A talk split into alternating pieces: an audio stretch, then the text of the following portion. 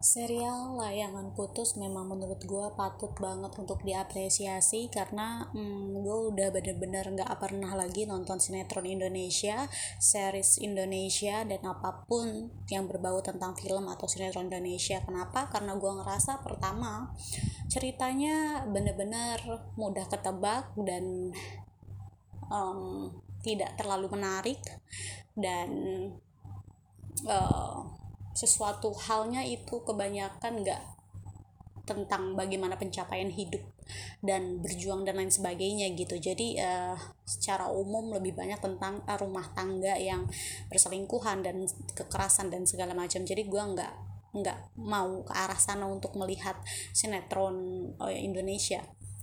Tapi belakangan ini banyak orang-orang yang gue dengar layangan putus layangan putus kayak gitu terus di kompas.com juga um, beberapa tentang layangan putus gitu. Dan gue kayak penasaran sebagus apa layangan putus ini gitu yang banyak dibicarakan orang dan masuk ke dalam kompas.com jadi gue mencoba untuk memaksakan diri untuk bisa menonton karena menurut gue nggak fair kalau gue mengkritik tapi gue nggak melihat sepenuhnya gitu. Sampai saat ini episodenya itu sampai di episode 12 dan akan terus berlanjut. Kemungkinan.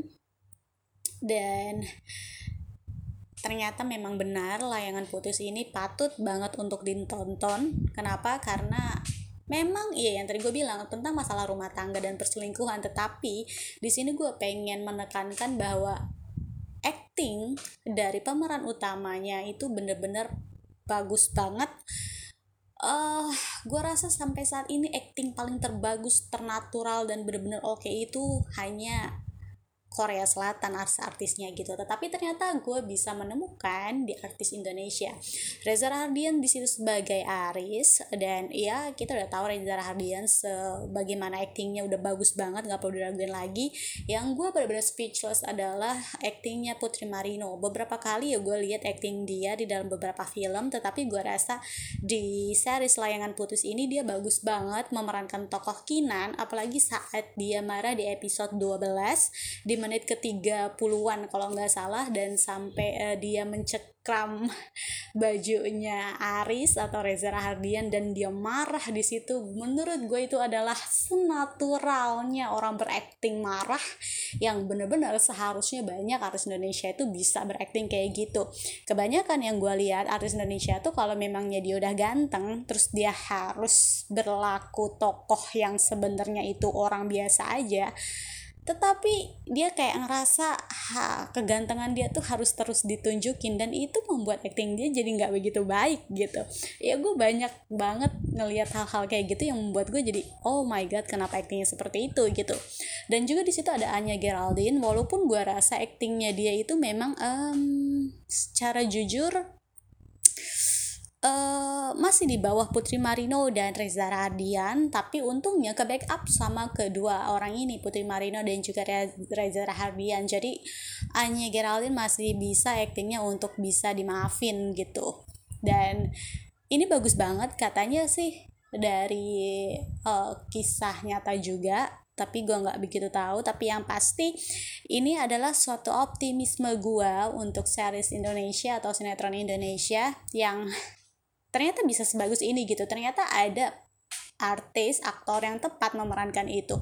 Kita banyak banget terbelenggu oleh aktor-aktor aktris Indonesia yang menurut gue aktingnya tuh kayak males-malesan, terus kayak